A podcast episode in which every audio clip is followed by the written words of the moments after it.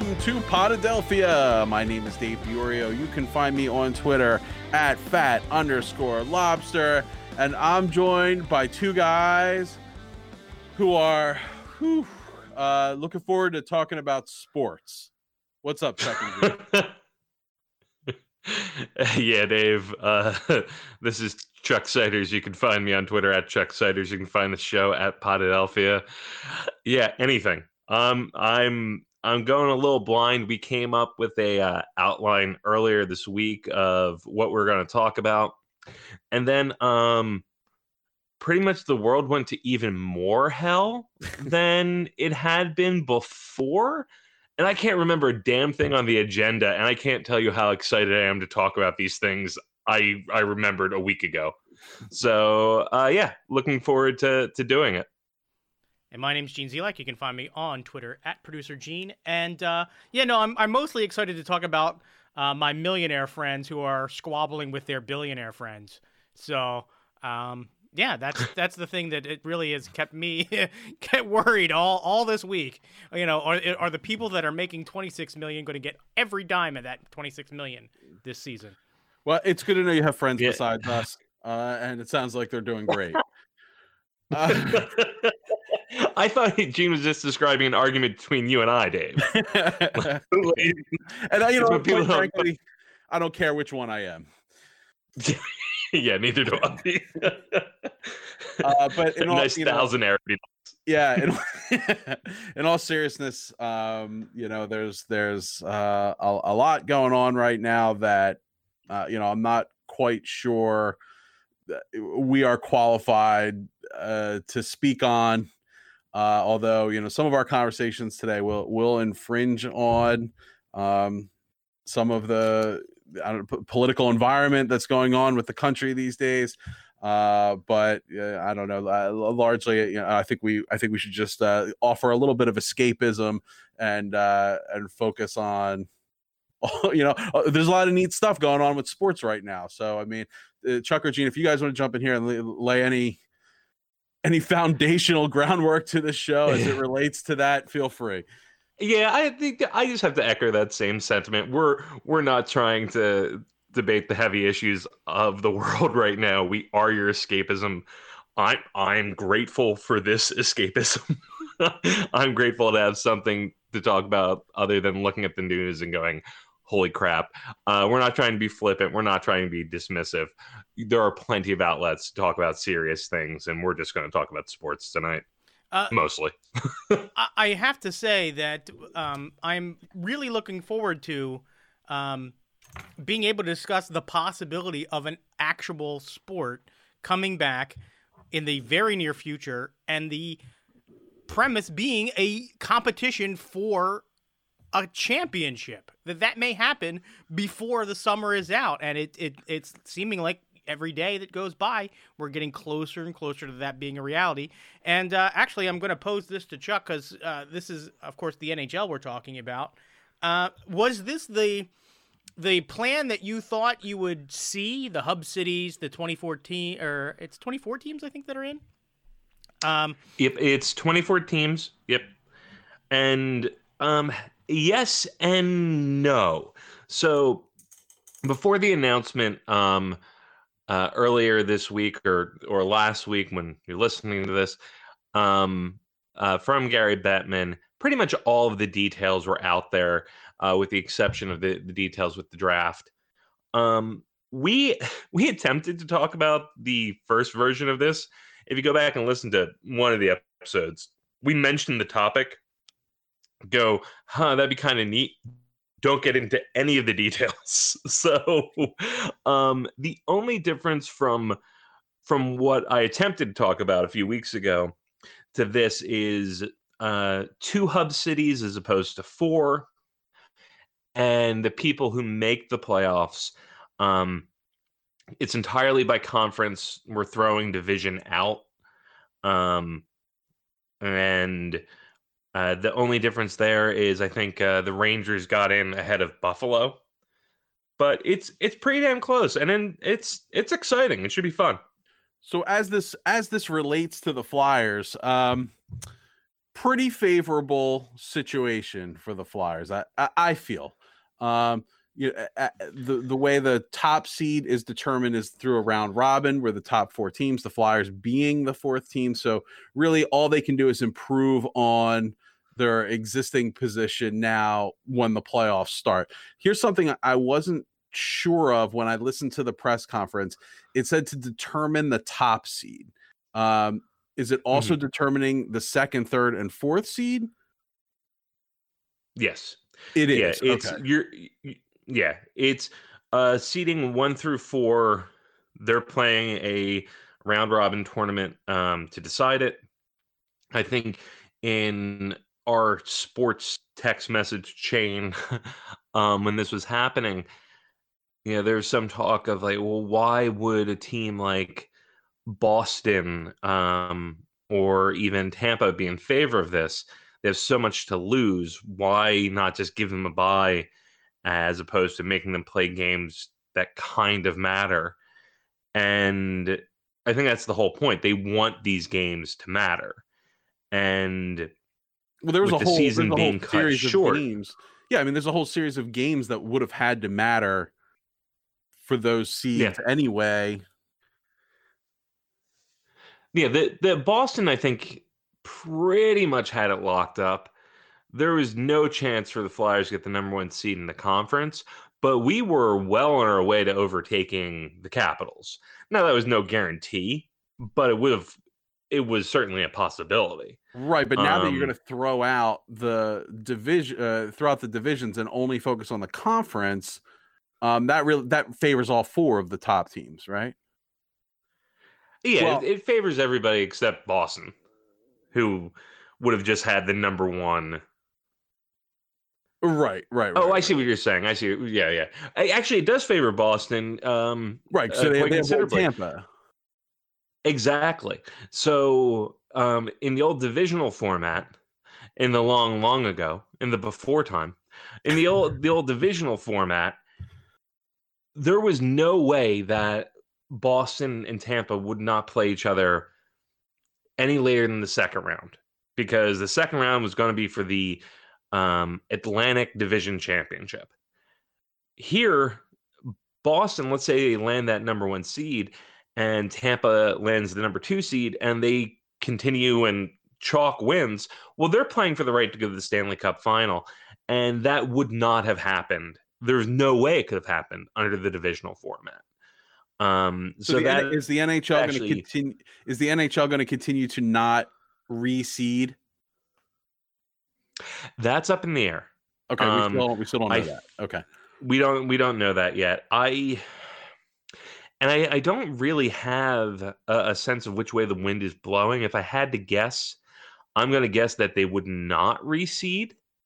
Um, uh, I don't know. It depends on fairness versus selling the whole uh, tournament brackets, which right. haven't been a thing yet for the NHL. But based off the amount of coverage they got, being like the first league, you know, to, to work on coming back you know you wouldn't it's not a bad idea to go hey here's something that you and your your office can gamble over virtually you know on your zoom call everyone talk about their nhl bracket um, but that's that's still to be determined well here here's another thing with kind of rolled into that one of the reasons why you would fight for a higher seed is to uh, have longer home ice advantage Obviously, we know how important home ice advantage is in, in the NHL, especially when you get into these later playoff rounds. Uh, you want to be doing that and you know have a game seven on your ice.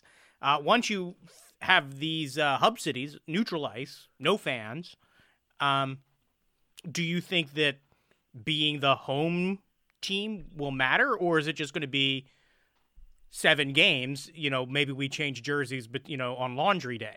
Um, you know what what's what's your sense as far as how that's going to uh, you know there there was certainly an element of that strategy you know as you're playing through the end of the season you want to try to jockey for a higher seed once you throw that out does it does it really matter if you're the 3 or the 4 seed other than matchup um, yes the short answer is yes um, it does matter because of last change mm-hmm. so in the NHL, the home team has the right to put out their players last. And think of you know two of the top four teams in the East. You have Boston with Patrice uh, Patrice uh, Bergeron, and the Flyers with uh, Sean Couturier. Late in the game, you know, let's say it's Game Seven, Stanley Cup Final. You need a defensive zone draw to win it. If you're the home team and you can put out, you know, Sean Couturier, uh, Claude Giroux, and Kevin Hayes, just to mix it up for uh, potentially better defensive line.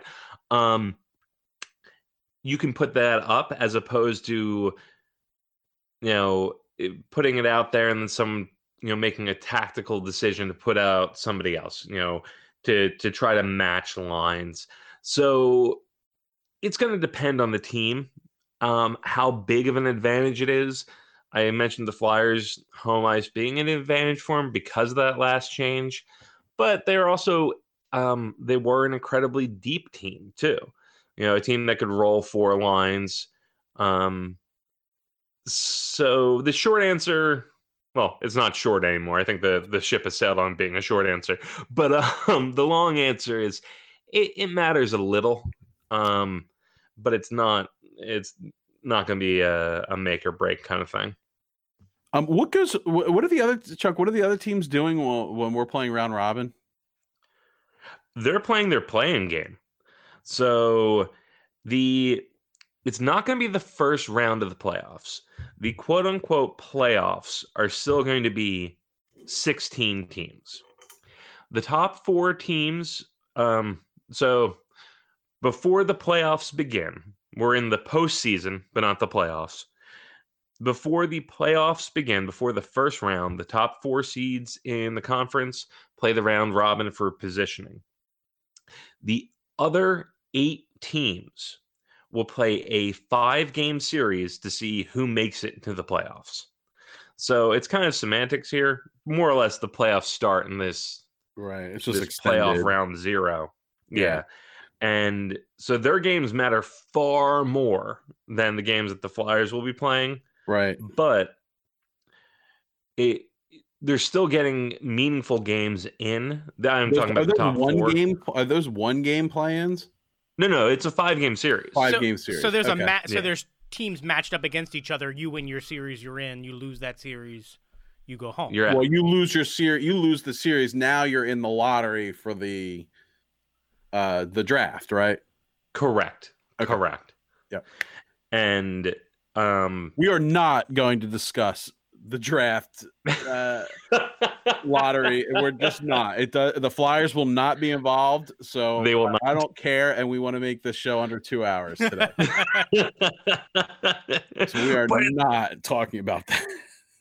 It's, but it's it's, it's frustrating. Really but go on, go on. That is kind of frustrating because we really can't talk about playoff matchups yet. Like we the only teams that we know are going to play are Boston, Tampa, and Washington. Yes, correct, correct. And we're going and two and one. By the way, going two and one. Yeah, we're getting the two seed. Okay, that's my prediction. That... I'm laying it out there right now. Uh, dude, it's all gonna come down to how I don't Carter know. Hart plays in a neutral site we I'm not even worried about the the site thing, but he's going to be the the youngest starting goalie of any quality in this tournament and it's how quickly he can get back up to speed. You know, ever and it happens in all sports, but that hot team, the one that starts the season quickly and you're like, you know, I was going to say Buffalo, and then I couldn't determine if I meant the Sabres or the Bills. Well, it's true for both of them. You're like, they're going to cool off eventually. You know, you have a good two months, and it's like, all right, well, Buffalo's just killing it. Here, you have a good two months. You can, you can win the whole damn thing. Gene, who was the guy? Who was the guy on the Rockies a couple of years back that he started so hot out of the gate. You thought it was like Trevor Story. Yeah, yeah, yeah, yeah. The the shortstop. He was like on pace to have like 85 home, home runs, runs yeah, that season, like through the month of April. We need a start like that from Carter Hart. and it's so hard to tell. It's it, anyone who says like, "Oh yeah, yeah, I'm I'm an expert. This is how it's going to play out." It's just there's too many variables. There's way too many variables to know. But the Flyers' depth is a great thing for them. You know, even the the Phantoms, their season is done. Um, so all those guys who went back and forth between the Phantoms and the Flyers are all going to be with the Flyers.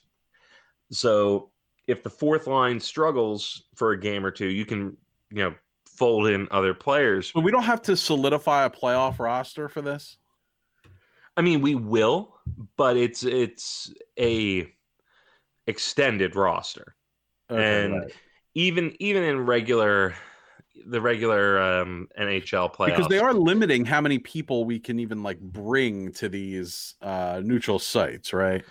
That is correct. But a term you hear in hockey is called the black aces. These are the people skating with the team but not playing. And whoa, I never heard of that before. I've never heard. Oh, you never heard of the black aces? No, no. that's pretty cool. I, I heard know. of Jack Deuce, but I've never heard of the, uh, the black ace. That's Gene's poker nickname, by the way. hey man, you, gotta play offsuit or oh offsuit suit whatever man. You just gotta you just gotta just gotta bet it hard. That's it. Speaking of bet it hard, man, PokerStars in Pennsylvania. Whew, like I I have taken that thing off my phone. Oh, uh, good. It's not because I'm losing; it's because I'm winning. but but it's it's it's just like, all right, you know, I wasted four hours of my evening, and I'm I'm leaving up 50 bucks. And then I'm like, all right, I need to chill out and go to bed. I'm like, you know, if I just take everything out but that 50 bucks, it's just free money, man. and there goes three more hours of my yeah, night. I could do patience at a real table, patience at an online table. I just can't. I, I don't have it. So I just steer clear of that nonsense. Yeah, you shouldn't. You, yeah steer clear, steer clear. Yeah. Um, but but speaking of gambling, uh, how crazy are the uh, is the betting going to be on this tournament? Do you? It'll, it'll literally be the only game in town. Um, are the lines out for uh, just just the? They were. Let me see if I can find them. Um, the lines are almost entirely the the ranking by port, uh, points percentage that I saw. Yeah, I guess um, so. like minus uh, eight hundred or something to win the whole thing. But I mean, if you're um, if you're uh, a, perhaps, but if you're a gambler, I mean, this has got to really throw off any kind of system you usually use because what data do you have for a neutral site um, playoff format like this, and and with as many teams as there's going to be, and uh, you know, how do you bet on those? first four, uh, you know, the way those teams are going to play because you, you don't really know, you know, how those those teams are going to strategize. You know, are, are are the Flyers going to come out and really try to, you know, jockey and get a higher seed? Or are they going to play it safe in order to just kind of get to the the big tournament healthy. If you're a, if you're a gambler, this is like tear your hair out because uh, you're you're fiending for a fix, but you know, if you if you think that you've got any kind of edge on the house, it goes right out the window in a situation like this. The Flyers yeah. are twelve to one. Um, on through the William Hill odds uh, as of like ten hours ago. Uh, Flyers are uh, what did I say? Tw- twelve to one. Twelve to one. Um, so that puts us as the two, four, six, seventh, uh, seventh. I don't know team most likely to win the cup. Huh. I I would thought they'd be slightly higher, but I mean, I'm talking about like one place, so it's it really is yeah not a big deal. I mean, that's not to win the East. I mean, they're um. Oh no no no yeah they'll win the whole thing. Yeah, but and, and it really does come down to Carter Hart being so young. You know, I had mentioned before, anyone who tells you they know what's going to happen is you know lying to you. But here's what's going to happen. Look out for the uh, I was going to say Carolina Panthers, the Florida Panthers. Um, the the system they play, the makeup of their team with um, Bob in net. If Bob comes out hot, like the the Panthers could be in the Eastern Conference final comfortably while everyone else is just getting warmed up. The goalies are going to outpace the skaters by a a large margin in this, and I think uh, Florida just has the recipe to make a bit of noise against some rusty teams. Hey, You know, 60 yeah, to 1, yeah. 60 to 1 odds on that, Chuck. So get in. Damn, I just talked about my gambling addiction moments ago, but I am an All right, enabler, fine. dude. In case you haven't known that about me, uh, So so our 20 years of friendship, I am an enabler. I so know that's why we're friends. Exactly. And our wives hate each other. here's here's here's the other question: Who is going to uh, benefit from these, um, for lack of a better term, quiet arenas? Um, is it going to be the skaters, the goalies, or the fans? That's the big question.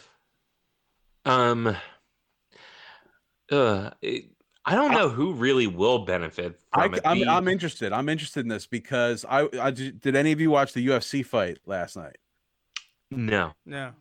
Um, so ESPN had had the UFC fights on last night, and they were the, no fans. It was a um, a slightly smaller octagon. Um, but what I what I really liked about it, although it was kind of weird to have, you know, it was Bruce Buffer, which is the younger brother. Bruce, yeah. Yeah, yeah, do the whole like announcement and then just dead silence after Yeah, that's weird. fighter's name. Um, but you could hear every like you could hear every uh slap. Um, you could hear the corners talking to one another. I think there's a real opportunity to get some like I don't know what I almost call it like unprecedented access, but like you know, it's some in-game access of like real time what is going on. Yeah, and- it's- And I that's kind do not want them to pump crowd noise in. I'm No. off of Uh, that Yeah, that was that I was kind of like my, why I threw the fans in as kind of like a, a, a, a something that could benefit from the scenario because it what I'm imagining because I don't see them putting on necessarily an on ice reporter the way that they do uh, like between the benches but I could see using some sort of wireless microphone system at different places in the arena and really capturing uh, kind of a, something that even if you are sitting ice side, you can't really hear um, unless you're right behind the bench. Uh, you know, a playoff game being coached, how the the teams talk to each other. Um, you know, somebody's got to sit on that dump button because there are going to be a lot of f bombs that are going to go flying. Like I, I can't imagine that you're going to be able to say to a team of professional hockey players, "Watch your language." I, I, just don't see that happening. So I don't know what kind of delay they're going to put on, uh, or if they're just going to say literally "fuck it" and um, you know, just let it go as it as it is. Um, but uh, the other the uh, but on a more kind of a strategic note, I I think that you're going to see things psychologically from players playing in front of an empty arena that you you're either going to see certain players rise to an occasion that you didn't expect or you might see players that you didn't know fed off of crowd energy um, not look as good or as sharp maybe as you expect all those are are very interesting points. Um, I, I think the mo- the people that stand to benefit most, I think, uh, like you were saying, Dave, would be the fans. You got some real chances to see the game shot in a way it's never been before. You know, have an extra camera or two hanging out in the third row in. You know, you can Yeah. really get Mm. a hockey game shot like uh, Miracle. You know, really on ice shooting. Um, yeah, it has to be. I, I would think they do like a second channel audio. You know, like TVMA, and then one with the piping crowd noise. Right. Um, because yeah, hockey players they, they curse. I am a fan of They uh, curse in multiple languages. I am a fan of putting twenty thousand mannequins uh, in the arena and dressing them appropriately for each game. Um, see, that would creep my shit out if I were a player.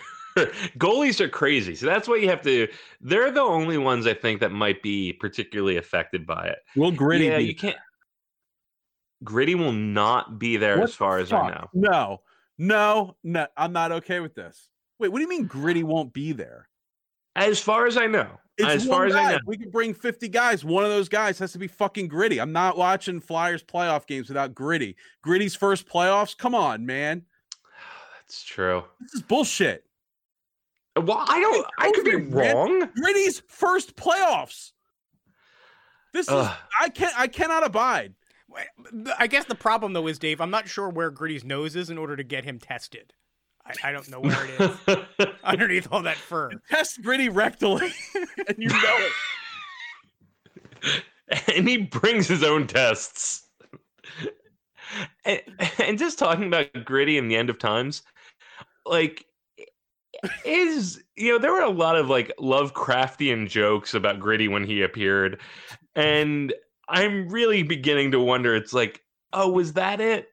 Did all this everything go to hell when we unleashed the old god that is gritty, and like he's shown his beauty upon us, and you know we were taken with it, but the the world just cannot handle you know that gritty energy. It's gonna really suck an ass when we're watching Flyers playoff game, and like gritty is like through a Zoom meeting, uh, gonna you know d- uh, do a thing. I, that's I'm not into that. How much fun would Gritty have with a- a- an arena full of twenty thousand mannequins? It would be chaos. It'd be beautiful, but it, like the game would stop. It would just be like, oh, like don't know what the goalie was doing on that one. It's like, well, Henrik Lundqvist was staring at Gritty, like miming an orgy behind him. You know? I want to talk about, you know, is the Stanley Cup champion like? Are they going to have an asterisk next to their name? if it is like gritty was the Flyers' best weapon, gritty wins the freaking Conn Smythe because all he does is like debase mannequins with prop comedy, and the other team can't compete. So Um, I mean, I think the only way you would counter that move is that Vegas would have to show up with Carrot Top, right? Oh, don't even get started on Vegas and their bullshit mascots. Chance was polling higher. Like Chance, of the Gila monster, was polling higher than freaking Gritty in the NHL um, season end fan awa- fan awards. Wait, I'm sorry. What is Chance some- the Gila monster? What is that? the the Vegas Golden Knights. Uh, I thought it was like a Uh, dude in armor or something. Like a. Like oh, they a- have. oh. Uh, because they weren't expecting to have any fans the first year. Like So they- little did they know. So they just hired like four mascots to see which one stuck. Yes, and I like the fact that they hired four mascots. like, uh, who do we have next? Uh, Golden Knight. Well, Golden Knight. Looking at your resume, I gotta say you, you are a, a leading contender. Chance the Gila monster. You know, Chance, I had my doubts about you, but you nailed this interview. Uh, we might have to rethink some of the hiring we're doing. here. It's like some shit on Indeed. Yeah. Well, see, the thing is though, the the, Like- f- the fifth option was short guy with porn cards, and they, he didn't make the he didn't make the cut. well, that was what Gritty was doing before he went to the Flyers. Oh. I'm sorry, short guy with what? With those porn cards, haven't you ever been to Vegas? Oh, oh, the like uh the the yeah, they they do the yeah, tap. yeah, yeah, yeah. Try to Okay. hand you, you know, cards with naked women on them so you can call them. They Gotta- never look gotta like what catch them all. Gotta catch them all. they never look like what they look like on the card. By the way, not that I know, but Good. Thanks, Gene. Uh, I don't think we ever came up with the official Potadelphia stance on sex work. Uh, I mean, as long as free your free choice and, and you're benefiting for it, I guess we're for it. Hey, So like thank you, know, Gene, for stay safe, down. stay safe and do you. Um, Or Gene, if you're in Vegas. yeah, yeah, yeah. Um, it- let's talk about some like local sports talk news that, that came up this week. Uh, the- you know, rolling from hockey, it's only appropriate that we go to uh, Philadelphia Sports Talk Radio, who refuses to talk about hockey. hey, look, it Um, drives down ratings. What's that? It drives down ratings. Yeah, it drives down ratings. Yeah. Um, so like Mike Missanelli lost his mind this week. Again, Uh, this again- this happened Yeah, yeah, for the first kinda- it's kind of a thing. guess. And if you've seen the clip, it was so there was a discussion about uh, the Central Park incident, and if you uh, haven't seen the video, it was a, a woman who was walking with her dog uh, off the leash um, who was confronted about this by an African American an African American man um, to which she threatened I, I don't talk to me or I will call the police and tell them that you're attacking me. And meanwhile she's basically strangling a cocker spaniel uh, while she was doing it and just completely deplorable and, and unacceptable behavior. But a- anyway this is being debated which I'm not really sure what aspect of this you could debate uh, but Mike Missanelli found it. Oh, uh, Um, or what it has to do with sports. Well, you know, there's not a lot of sports going on right now, and you have to fill four hours every week. Yeah, their only choice, their only choice was to talk about that or hockey, and so they went with that. But well, I think I, I forget the timeline of of events. I believe, I, and correct me if I'm wrong. I believe this incident happened before everything Yeah. went to shit. yes, Um, but like the day before, and yeah, but the but the uh, the Arbery um, murder was before this. oh yeah, God, it's been a bad week. Yeah, yeah, and all and, uh, just to touch on that, all I have to say is thank the Lord this space SpaceX launch uh, went off without a hitch because as that countdown was going, I, I, I, going down, I was just thinking to myself, I can't handle it if something if something goes south with this launch. But anyway, Yeah. uh, Uh, but and the just to, I mean just to clarify before we get into this too much, the dynamic of the show, Mike Missanelli, older white male, uh, Tyrone Johnson, African American upstart in Philadelphia sports talk, and Natalie Egenolf, younger white woman. So I mean, like, really, the person whose opinion matters the least in this conversation is Mike Missanelli. well, I, that could be said on most Yes, the things that he talks about, by the way. well, the one who's inclined to be most out of touch with the issue would be Mike Missanelli. And um, I, we'll jump back to it. Dave, you had said something along the lines of, like, I don't know what there is to debate. And it took me a while to figure out where all this animosity came from. But uh, Mike Missin- Mike Missanelli was like sort of playing devil's advocate um, and doing it from a legal perspective. And what was never really made clear was th- there seemed to be a, a disconnect between like morally defending her and going, yeah, she's not going to get charged with anything because here's her defense.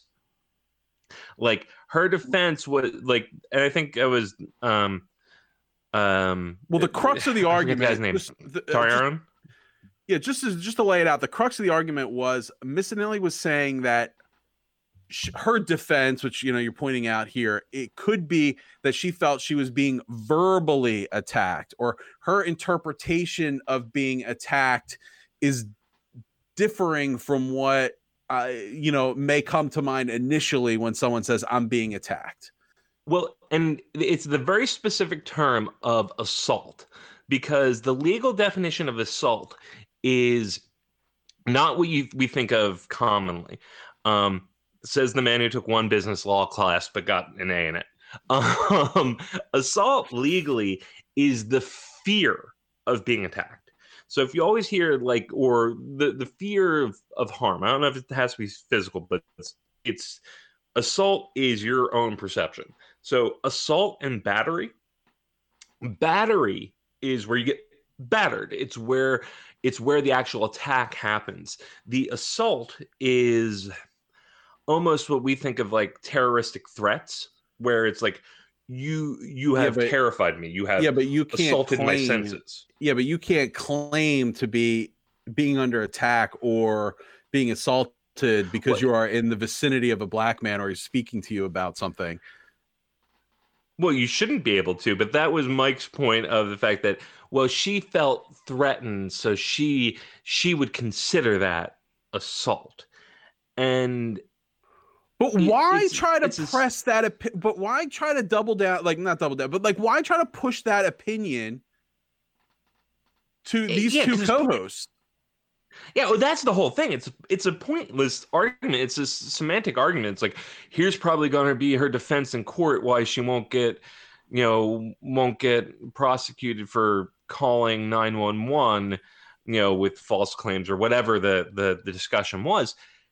And it's it's meaningless. It's like no, we're not talking about whether she's going to go to jail or pay a fine. We're talking about how messed up this is and the the threat of I'm going to call the cops and even saying I have an African American man like assaulting me, like like calling the cops and like leading with race when the one dude was like what filming her and saying like hey don't be mean to your dog like so mike missanelli was just on such an odd tangent like it's I can get what he was arguing, but I don't know why he was arguing. I think that there's I think that there's like under like underlying currents with his relationship with Tyrone and Natalie that's uh, it, seemed like it bubbled to a frustration level during this segment because you know when the segment was over uh, you know he ripped off his headset threw it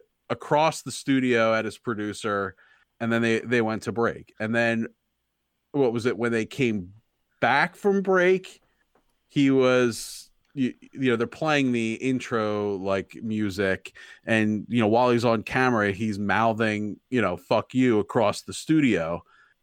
And then after that you know he, he wasn't on the air for the rest of the week now he's saying he took vacation days because he has to use vacation days he's not going to be able to take them when sports comes back which makes sense I didn't know that part. it's like, listen, I know I had a racially charged incident with with, with the up and coming black man who works with me, but I I gotta use this PTO time before June. I would love to be on the air defending myself, but like these days were carryover from last year, and normally they expire by the end of March. With everything going on, we got delayed till June, and I had to use them, or else that just that'd be like wasted money. Yeah. oh my God. And then you know, Crossing Broad reported that you know they they had information that he was suspended for the rest of the week. So you know, uh, I guess we'll find out Monday, like what's happening. But it is the last year of his contract um, so I, I am not sure what the future of the Mike Missanelli show is. This is this was interesting well, to me in in the sense that I have been I spent um, geez, almost 15 years of my working life in and out of uh, different roles in radio stations, and I have been a a producer for a talk show. And in most in most cases the station that I worked for was a news talk station. So they were politically charged um, uh, talk radio segments where you would have guests in the in the room, or you would have hosts with callers who would, um, they, they, you know, you would have heated exchanges. And I will tell you, um, I can't think of, of, of, any other examples, especially considering that it's it, Mike knows that he's on television, um, and uh, knows that he's still you know one of the first things you're taught when you when you're in a radio station is to always treat the microphones as if they are live um, right. to to not uh, say anything around the microphone, whether you know, especially if you don't have total control over whether it's on or off, that you wouldn't want everyone to hear. So it, what really surprised me because I've been in rooms where hosts have gotten an exchange with producers. I have I have been the producer that have been in a heated exchange. But I have seen hosts then when they get off the air, they will either excuse themselves and then go and scream halfway down the hall. That's happened. But I've also seen it where that sort of thing happens and the host will turn to the producer and say, "Hey, that was great radio." Whether they mean in the sense that sure. that you know that what they were saying wasn't personal or whatever like that they aren't upset but they realize that the for, first and foremost what they are doing is providing content for their show and what that incident showed me is that there is something fundamentally broken about what is that team. That the reaction from Mike, even though honestly the content leading up to that, even if it, you could say it was controversial or edgy, there was nothing that you would say that Mike particularly said that would have or was said back to him that should have sparked that much outrage. So the fact that that's what then came out, it, it says to me more than anything else that there is something fundamentally wrong with that team and something wrong with his perception of what what it is his job is. And it's strange because his whole brand and his social media persona is one that is very uh socially conscious. Uh so I find it kind of like off brand like almost brand damaging for him to take that stance. So uh, look, I, I don't know if there's a if there's a radio persona to Mike Missanelli, if he is actually the way that he appears to be, you know, when he's you know behind the mic or, or not or whatever it just seemed out of character whether we're saying it's his radio character or his personal character um to take that position and to like defend it so vehemently. See see that's that's actually where it aligns for me um because we've heard about mike missanelli's like rage issues before now, the whole reason he's at the Fanatic is not because it's like, hey, I have this great new opportunity. I believe it's because he was fired from WIP. Right. Um, for uh, perhaps a similar incident, um, from what I know. But I, the perception that I get just watching the the little clip that I did was he was growing more and more frustrated with them sort of not getting what he was saying. And the the the point I brought before was it was kind of this pointless argument. It was like semantics, and I could see I could see him being more upset if it went against his personal beliefs. To go now, you have me on radio. They have clips. I'm looking like I'm defending this woman when all I'm saying is you keep saying she's going to go to jail. Here's the reasons she's not going to jail. You know, I could see that. Couple that with the rage issue. Couple that with a pandemic and no one remembers to take your meds. Take your meds, people. You you will see the benefits. Um, but I could see all those things snowballing to him. Go now. You have me out here looking like I'm saying things I don't believe. And we also talked about you know off air. Is this a potential jealousy issue? Now, I don't know uh, Tyrone very well. Um, he did what Sixers Outsiders, uh, that post post game show. Yep, yep, still does it. And play. yeah, and you know I rarely see that, and then I don't watch or really listen to the Mike Missanelli show, but it would be on like, hey, I'm home from work at five o'clock. Let me throw on, you know, Comcast Sportsnet, and oh, that's right, they do the simulcast. And every time I've seen the guy, which isn't a lot, he, he's really good at his job. You know, he's has a, a very approachable, not sort of radio voice kind of, you know, talking patter. He's um, you know, charming, he's warm, he he makes good points, he's very easy to listen to. So I don't know if Mike Missanelli started off with this is me and my producer, and now here's me and my equal co-host. If there's some dynamic there as well, and that's I'm I'm quite ill-informed while speaking about this, but in my limited exposure to the dude, Tyrone has a lot of talent. I think he has a real opportunity to be like the talk radio guy in Philly. Yeah, I mean, I I would actually I would really like to see that. I mean, I believe I've you know advocated listening to him on on this show before um I, I just you know gee maybe you could talk a little bit about this because when i listen to sports talk radio the role of like producer is essentially a co-host on sports talk. Like i feel like that's the way they treat every one of these shows. I think that it depends on the host uh, I think if you listen to WIP's morning morning show, I, I, don't know that you would necessarily even know who the producer was. Oh, right. It because, seems like the afternoon shows take. Yeah, this. the the morning show probably uses the producer in the more traditional. Role. Did Howard Stern really? Um, I don't know, pioneer this type of thing where like the producer is.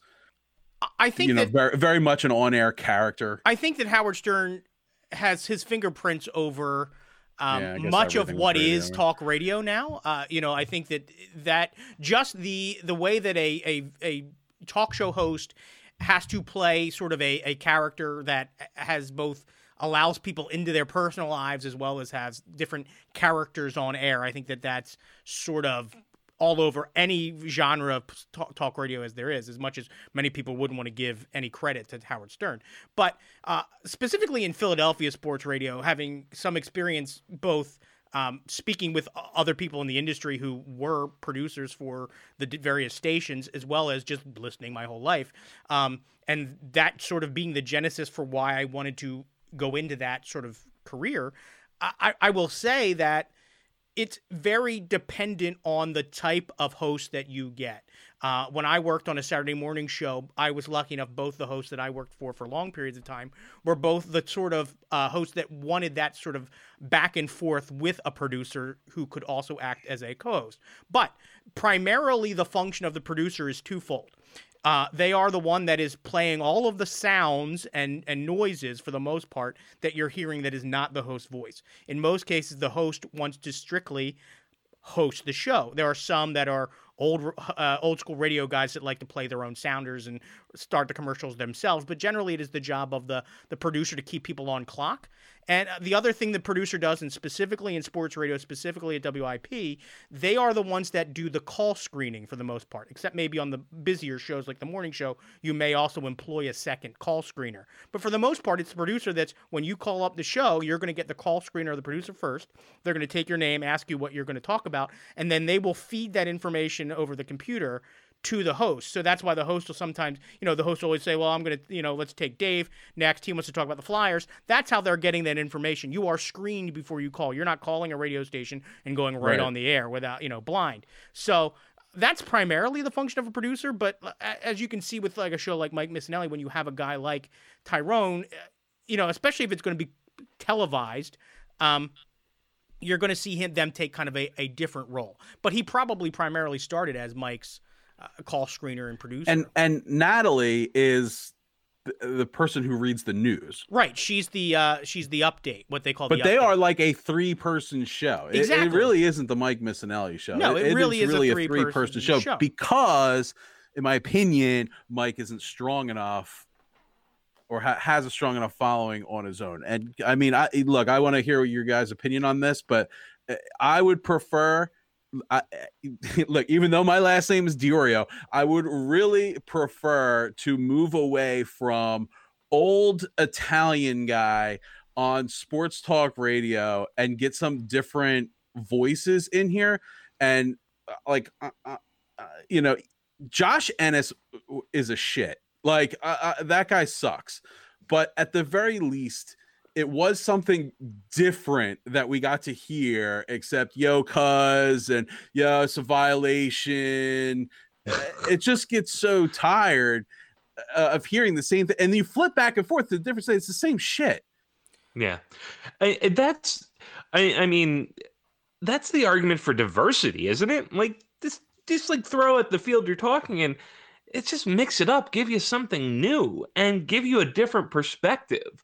You know, when you have, you know, I have jokingly used the phrase, you know, three white guys talk about race uh, on this show when talking about racial issues. Um, but it it's true. The three of us have pretty similar backgrounds. It's just you know what kind of you know ethnic Philadelphia area Catholic do you want? Do you want your Irish, your Italian, your Polish?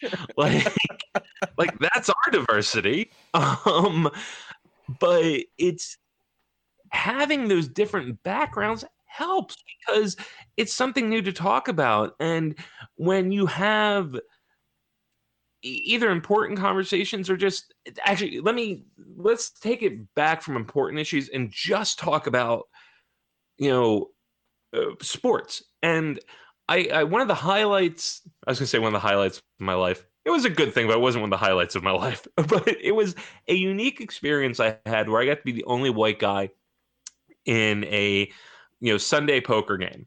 It was me and a ro- rotating cast of you know four to four to six black guys. And um we all like sports and we all like poker and had a nice time. They didn't have a background with hockey before me and my basketball knowledge is you know was and isn't great and just a little bit of back and forth that we got over their relationship to sports and my relationship to sports and what we had in common, what was different, was phenomenal.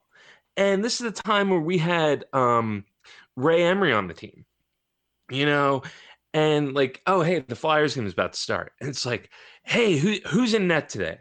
And it's like, oh, it's Ray, you know, Ray Emery. And it's like, oh, yeah, I always like to see him play. You know, not huge hockey fans, but, you know, probably like most of Philadelphia, we like our Philadelphia area teams. But it was great just to have that back and forth and just to be able to talk and go, oh, you know what? I never thought of it that way. I'll give you the, and the most embarrassing thing I ever did was uh, we had some some game on. I I want to say it was like the NBA All Star game, and somebody was going up the court, and they were talking about how he's he's really like dragon, how he's really you can see like age taking its, its toll on him. And me not knowing basketball, going like, well, how how aren't these guys playing into their fifties?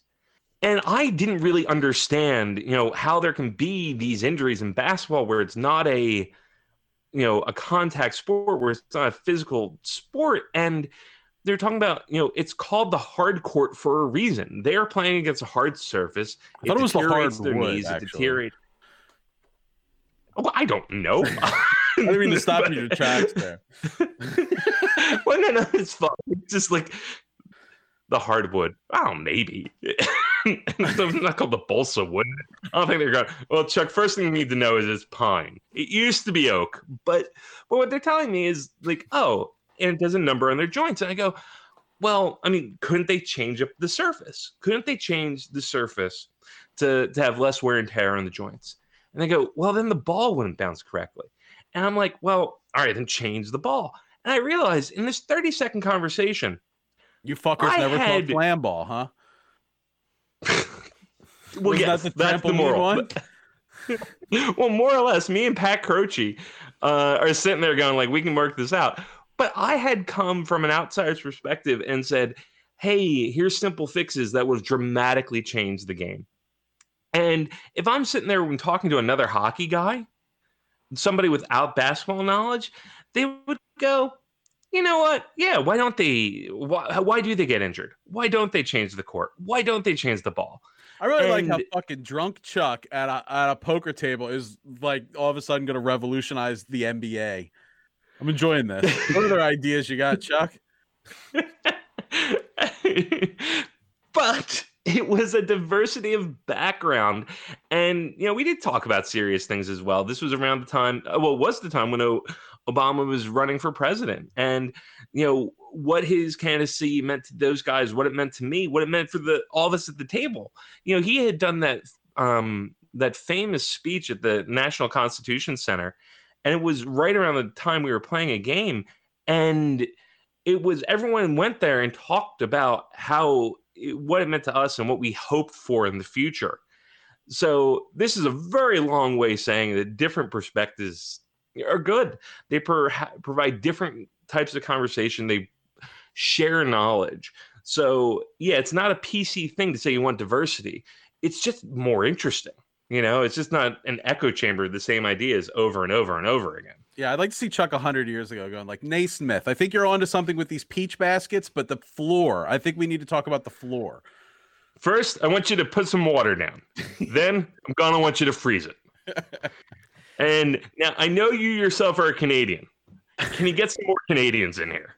I think it's also worth noting that you know, besides what happened this week, the week before, uh, Missanelli um, challenged a Twitter user to a fight. Uh, did you guys see that? No, no. Um, uh, Missanelli wrote to a person on Twitter, "Want to fight, pussy? Station is at One Bala Plaza. Let's see how tough you are." Yeah, I, I you know you got to add that into the mix too on this. I, I think this is. I think a, we could save. I was gonna say, I think we could save people a half an hour of listening time if we led with that. You wanna Fight pussy. All right, clearly Mike's off his meds. Next topic.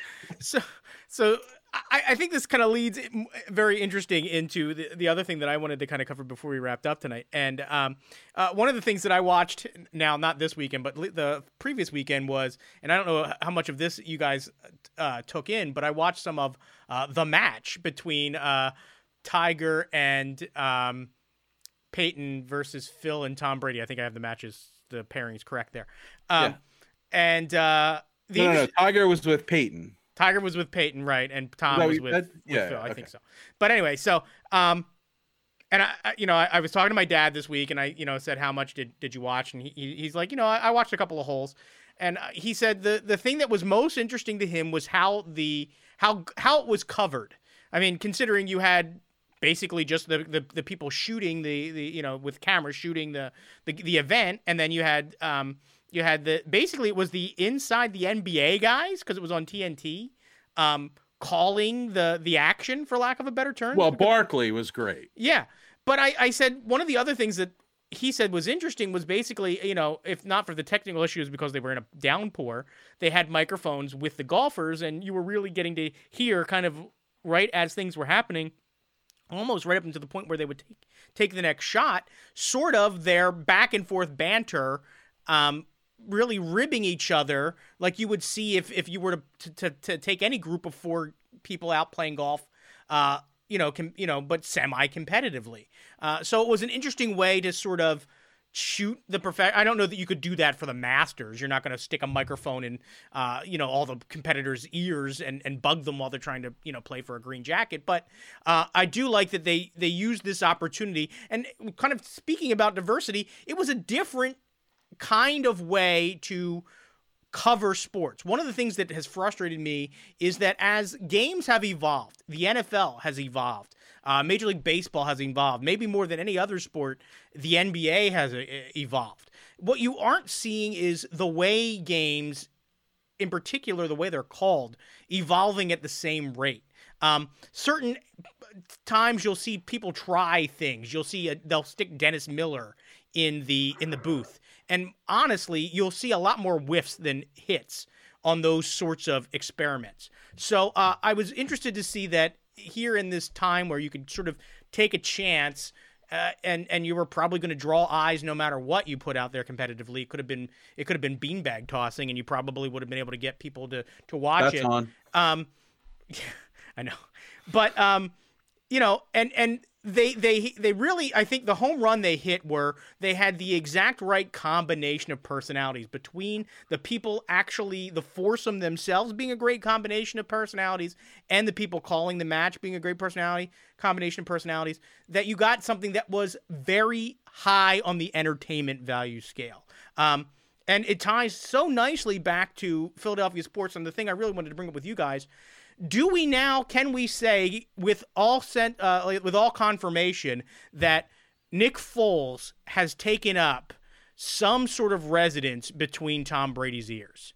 Uh, is th- is that now something we can confirm that both Nick Foles and or the Eagles, like I I think I said to you guys, the only thing that is more obsessed with Nick Foles than Eagles fans are is Tom Brady and probably Gisele Bündchen, um, from having to hear how much you know he hates Nick Foles. Uh, I thought that was great content when when when uh, Peyton said, uh, um, I think he said something about like you know Atlanta, and uh, Tom Brady said, "No, it's not Atlanta that makes me cringe. It's it's the Eagles."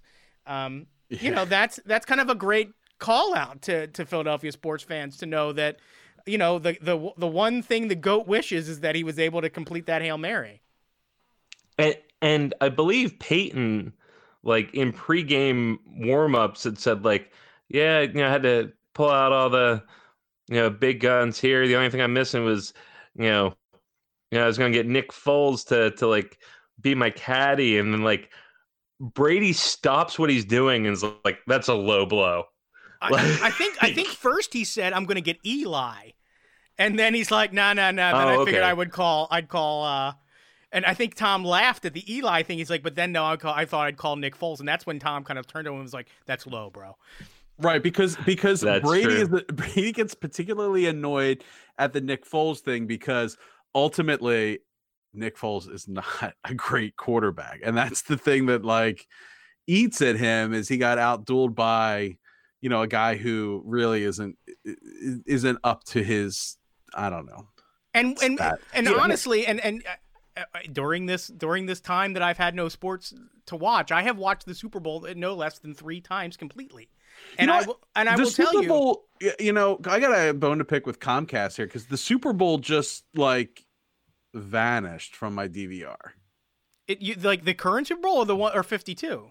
52. Wow, that's uh, that's un that's not nice. They they shouldn't have had that vanish from you. I've, I've been watching it on YouTube. Deleted it or not? I hope not. I, have been watching it on YouTube. The NFL at least at the moment still has okay. the entire game still up, so you can still catch okay. it. But I mean, by statistics, that was the greatest offensive game in NFL history.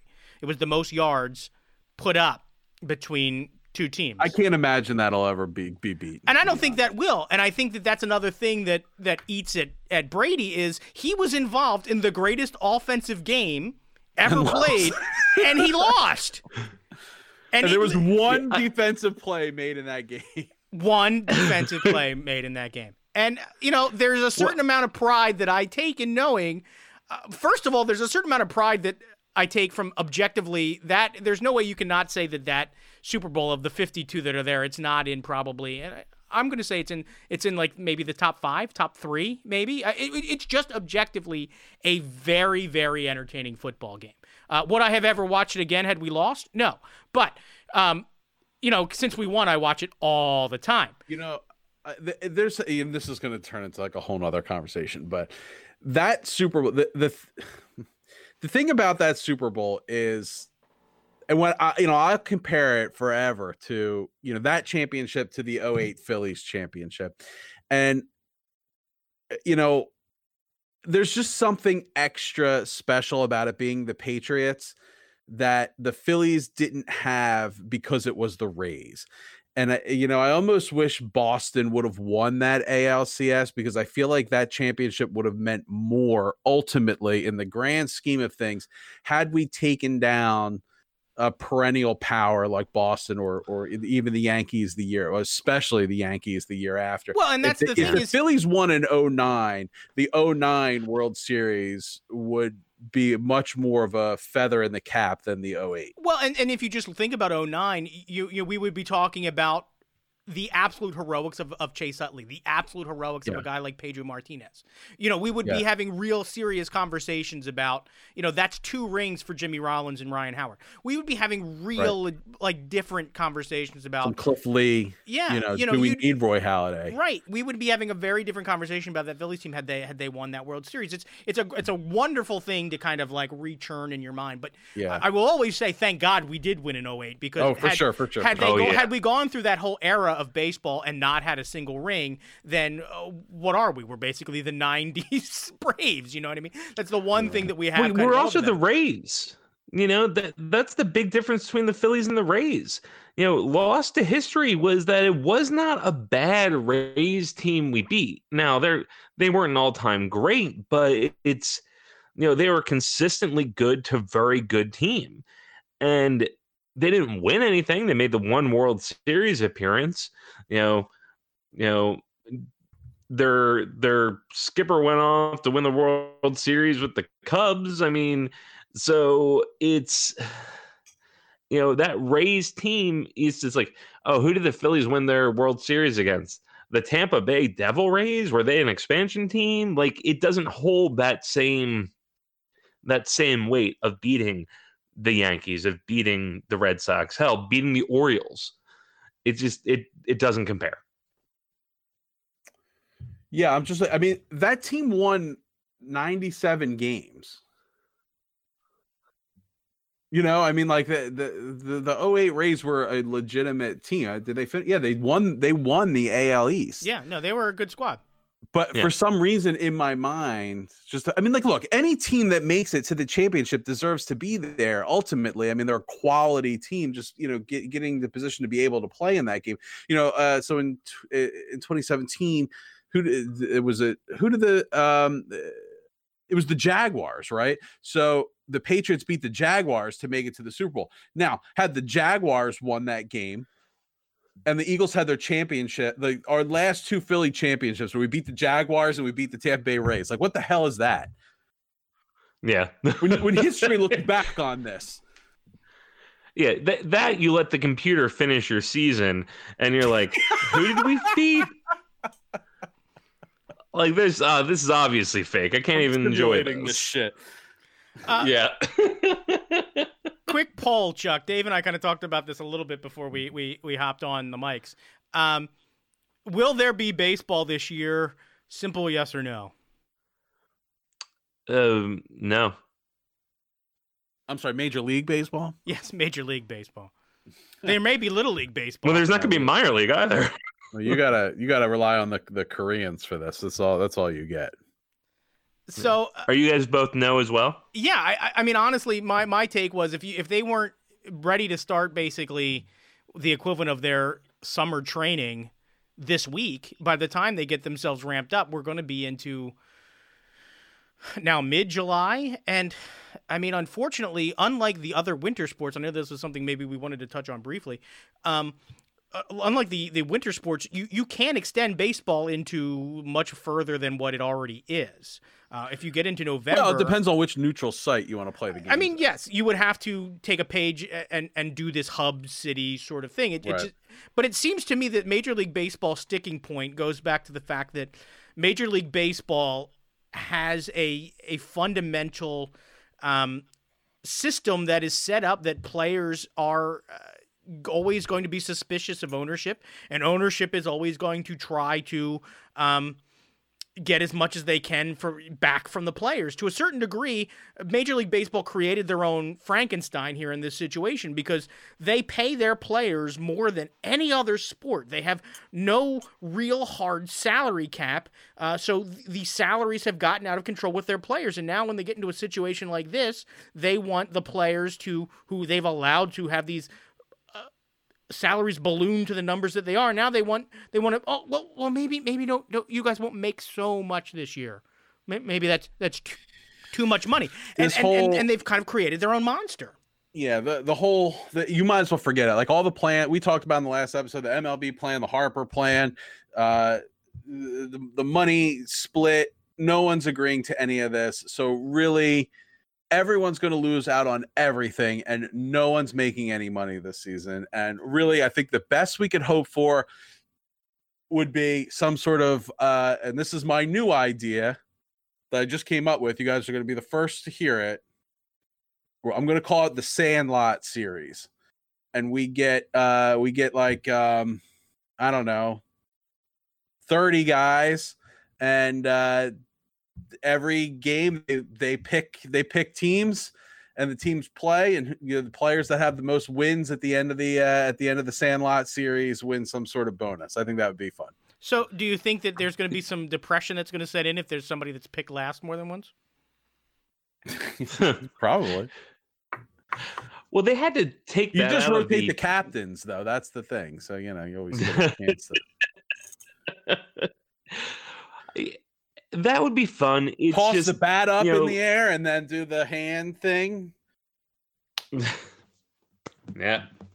Yep, good for an audio Oh. podcast. My visual demonstration of the uh Well, I think we both did the capping of it. Everyone heard like they heard the pause of it going up the bat, and then we everyone heard the cap. You ever Like, actually do that? Only on I a think video once game. in my life. yeah, only on a video game. Only in the video game. Yeah. Backyard baseball. Yeah. I, I did watch Wiffle Ball. The Wiffle Ball League did uh, start their their season up uh, last week. They had highlights of of their first weekend's uh, games. Um, so if you're curious, Is Wiffle that the one you know when they get um like a pan? You ever see that? A pan like the, there's no catcher, but there's like a pan. Oh yeah, yeah, yeah. That's Or- exactly it. Yeah, they with- have that. with the with the, and it, it dings basically if there's a strike. Yeah, so if you hear a noise, it's a strike. that's a strike. Yep. yeah, Mhm. yeah, that's cool. Yeah, and, they, and most of these places real they, quick- they've, they've kind of adapted so that they have stadium-ish, you know, fields. Okay. We we put the junkies in sports junkies. Like how many times this show have we talked about like we talked about Korean baseball. It's like I've been playing a lot of poker online. Like Hey, I'm watching wiffle ball. into this conversation Yeah. somewhere. the cornhole, the the match, like you know that marble racing that like John Oliver is going to be sponsoring. It's you know, we're just looking for our fix. yeah, and that's why you know UFC. We talked UFC. Uh, the, you know, anything that's live at this point, um, you know, we need. I mean, like, look, sports is such a. Th- this is what happens when there's no sports. We, you can't escape what's really going on in the world, and that's horrible. There's yeah. not a lot of bright spots. It is. So you know, I mean, look, there's tons of other things that like I, you know wanted to get into. I mean, uh, what about like ESPN and all these documentaries? Are you guys watching any of these? Uh, I, I I did not I, venture I, into the I did not venture into the one that was on uh, about Doc uh, that aired this weekend. And uh, if you want to give us like your your, your encapsulated book report, um, real quick, it, it, might not be a bad thing because uh, sure. I think I asked you if it was worth watching, and uh, so you know, if for those of us that may have well, missed it, should we catch it on demand? Yeah, if you uh, if you are very familiar with you know uh, Roy Halladay and his career and his story and the news events that happen, you're not going to learn anything really new. Um, what I didn't know, or at least I don't remember if I knew, was that in that um, in that game five against the Cardinals, uh, and what was that, 2011? That's when really all the trouble started. And uh, during that game, he had like a pop in his back, mm, yeah. and um, it you know was a um, it was really that started the uh, the downhill progression of uh, you know opioids uh, addiction and uh, prescription drug addiction and stuff like that. Well, the, um, the interesting thing oh is God, that that's hard.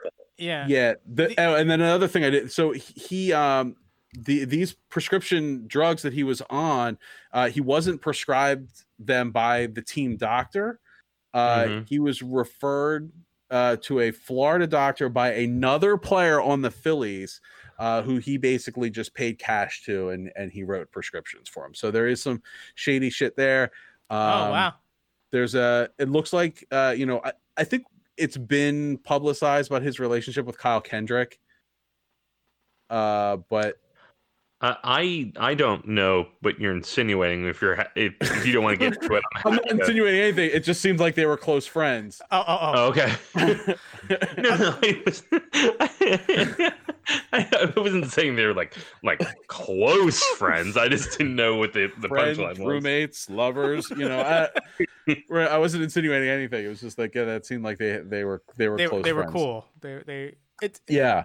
Uh, so yeah, there's some tidbits like that. It's very well done, but I mean, like, there's nothing um, earth shattering there if you've been following along. If you're like not very familiar with it, check it out because you will learn a lot. But you know, all these ESPN docs, these uh, 30 for 30, E60 and stuff, it's all, it's all really well done. Yeah. Uh, I know uh, the second part of the Lance Armstrong uh, documentary was tonight, so I am eager to check that out. The first part was really good.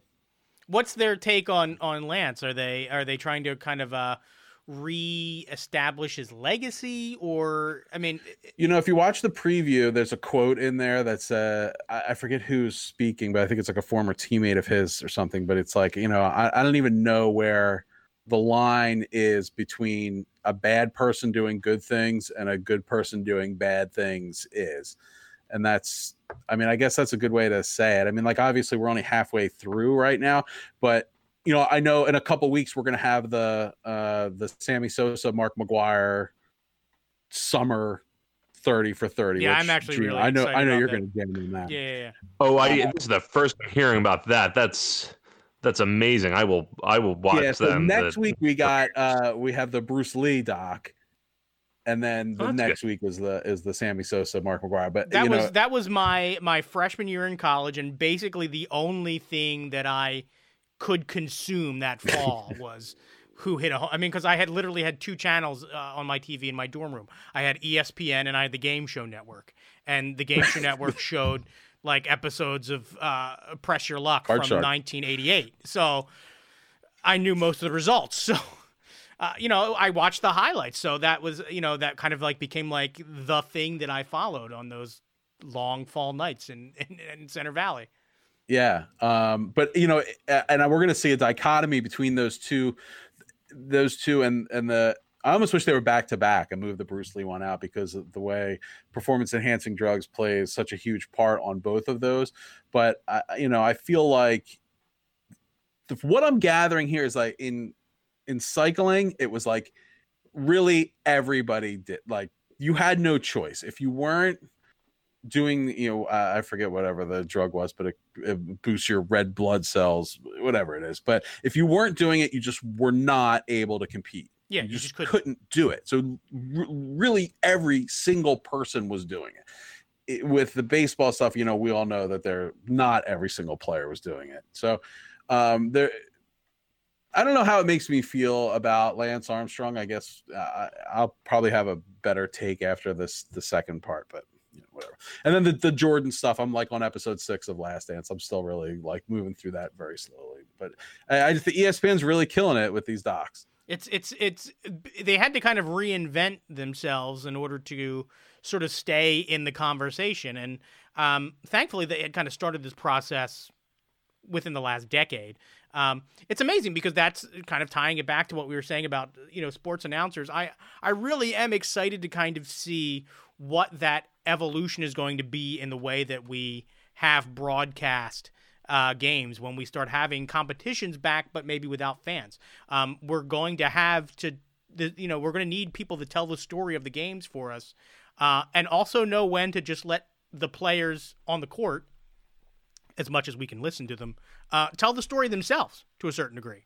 Uh, and this could lead to some very interesting and intense moments that are going to be unlike anything we've we've really ever seen before. Yeah, for sure, for sure.